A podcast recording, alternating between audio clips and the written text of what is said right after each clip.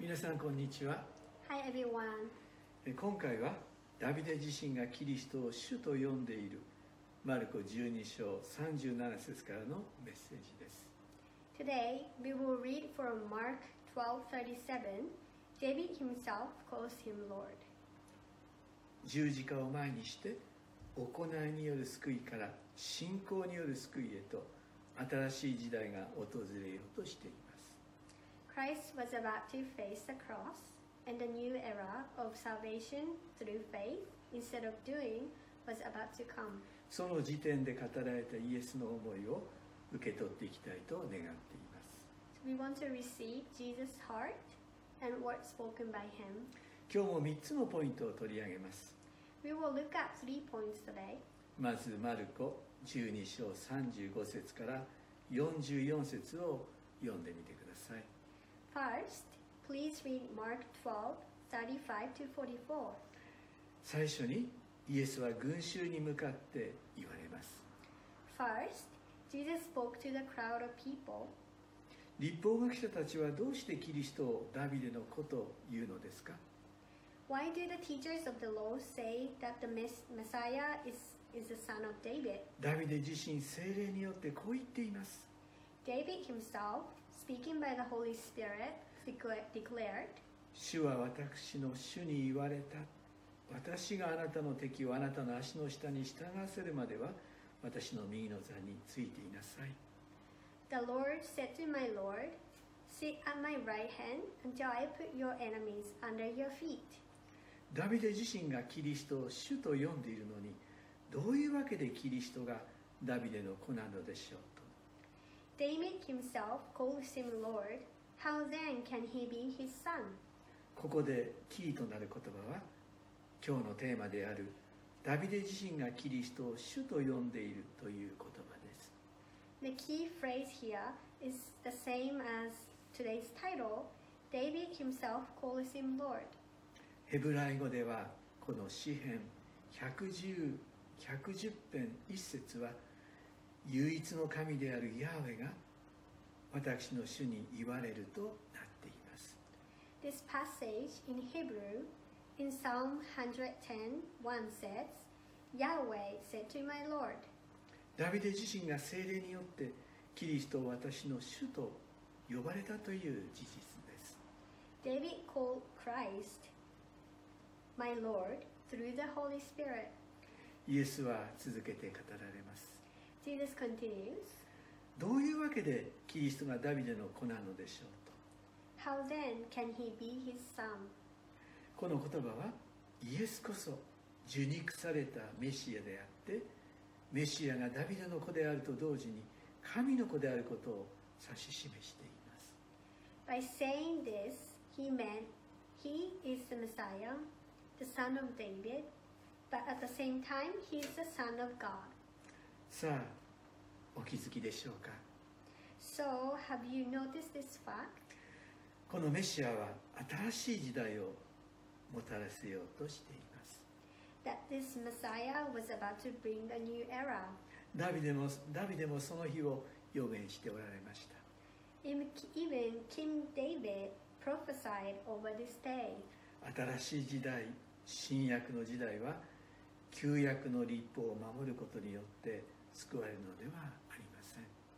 The new era, in the time of New Testament, Testament, people don't get saved by following the law of the Old Testament. 救い主を信じることによって救われていくそのような新しい時代が彼らの近くに到来しようとしているのです But the salvation comes through believing in the Messiah, and the new era was coming near to them. 次にイエスは立法学者たちには気をつけなさいと立法学者たちの行動の間違いを指摘し始めます Secondly, Jesus said, Watch out for the teachers of the law. He pointed out their wrongdoings. ここでは彼らの2つの姿勢を指摘しています Here, he mentioned two of their wrong attitudes. まず自分たちの権威にこだわっている姿勢です First, fir- uh, first one was that they were so obsessed with their authority. 彼らは長い衣をまとって歩き回ったり広場で挨拶されたりすることが大好きでとあります Jesus said, They like to walk around in flo- flowing robes and be greeted with respect in the marketplaces. 長い衣とは学者や飛ぶ者たちがその威厳を示すために Flowing robes were worn by scholars and the rich to show their authority. 自分たちは特別なものであることを人々にアピールするために来て自分たちの権威を見せびらかせようとしています So the teachers of the Lord were those to show how special and important they were. 街道の定石や宴会の定石が大好きであることも自分たちの虚栄心と尊大な態度の表れです They also like to have the most important seats in the synagogue and the places of honor at banquets. That also reveals their pride and boastfulness. 次にヤマメの家を食いつぶし見栄を飾るために長い祈りをしますとあります Next, he also mentioned they devour widows' houses and for show make length players. ヤマメの家を食いつぶすとは専門の法律家の地位を利用して止めるヤマメの訴えを処理しその財産をかすめることを意味します To devour widows' houses means using the status of professional lawyer to process to process a rich widow's claim and steal their property. 彼らの祈りは見栄を飾るために長くなるようです They had long prayers to make it look good. ここでもう一度確認します I'd like to stop here and check what he means. 行いによる救いを求める者はこのような生き方に自然となってしまうものです For those who seek salvation through deeds, they tend to live a life like that naturally. 当時旧約聖書に書かれていない多くの規定を言い伝えとして教え思いにを群衆に負わせていた者たちが立法学者でありパリサイ人でした The teachers of the Lord and the Pharisees taught many rules that were not written in the Old Testament as traditions, and as a result, they gave people heavy burdens. 時間のある方はマタイ15章を開いて読んでみてください If you have time, please open and read Matthew chapter 15. 追えない重荷からの解放をイエスは私たちに与えてくださいます Jesus set us free from the burden that we cannot carry. また11章28から30節には「すべて疲れた人重荷を負っている人は私のところに来なさい私があなた方を休ませてあげます Matthew 11, 28 to 20 to 30 says, Come to me, all you who are weary and burdened, and I will give you rest. 私のくびきは追いやすく私の荷は軽いからですとあります For my yoke is easy and my burden is light. キリストを信じて生きる人生は重荷からの解放であり虚栄心からも解放された人生です In the life of believing in Christ, we can be free not only from any burdens, but also from our pride. キリストの愛を日々受け取って生きる人生があることにあなたにも気づいていただきたいと思います I want you to know that you can also live a life of receiving the love of Christ every day. 3番目に一人の貧しいヤモメを通して献金の姿勢が問われています Thirdly, through a poor widow, Jesus talked about the attitude of tithes and offerings. 多くの金持ちが大金を投げ入れていた It says, many rich people throw threw in large amounts. そこへ一人の貧しいヤモメが来てレプタ銅貨を2つ投げ入れたと書かれています But a poor widow came and put in two copper coins. レプタ銅貨2枚とは今のお金で200円ぐらいです Two copper coins are about 200 yen worth in current money. イエスは弟子たちを呼び寄せて言われます Jesus called his disciples and said, 誠にあなた方に告げます Truly I tell you, この貧しいやもめは献金箱に投げ入れたどの人よりもたくさん投げ入れました this poor widow has put more into the treasury than all the others. 皆は有り余る中投げ入れたのにこの女は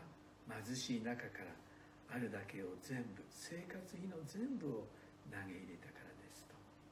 They all gave out of their wealth, but she, out of her poverty, put in everything, all she had to live on. 献金はお金の額では The offerings are not about the amount of money. 献金の価値は全てを神に委ねた生き方が示されていることにあります The value of the offerings is seen when we live a life of trusting everything to God. 困難な中でも神は私を守ってくださる Even in our difficult times, God protects us. そして支えてくださるとの私たちの信仰や感謝の献金感謝が献金の根底にあります And He also provides for us. And this kind of faith and thanksgiving heart is our foundation of tithes and offerings. そのような思いを持って私も精一杯神様への感謝を捧げていきたいと願っています With that in mind, I would like to do my best to give thanks to God. 私の賛美でまた祈りでそして献金を持って神に感謝を表す生き方を全うしていきたいと心から願っています I sincerely desire to live my life giving praise, prayer, and gratitude to God, and including um, tithes and offerings. 今日のテーマはダビデ自身がキリストを主と呼んでいるであります Today's title is David himself called Christ my Lord. 私たちもキリストを主と呼んでキリストを心の真ん中に迎えていこうではありませんか Let us also call Christ our Lord and welcome him into our hearts. キリストと生きる人生は決して重荷を担う人生ではありません A life of living with Christ is not the life of carrying our burdens ourselves. むしろ重荷から解放され精霊の助けをいただいて生きる人生です It's a life of being free from the burden and living with the help of the Holy Spirit. 立法主義からも解放されキリストの恵みにとどまって生きる人生であると私は信じています I believe that it's, a, it's also a life being free from legalism, instead staying in the grace of Christ. 皆様方の上に神の祝福を祈ります God bless you all.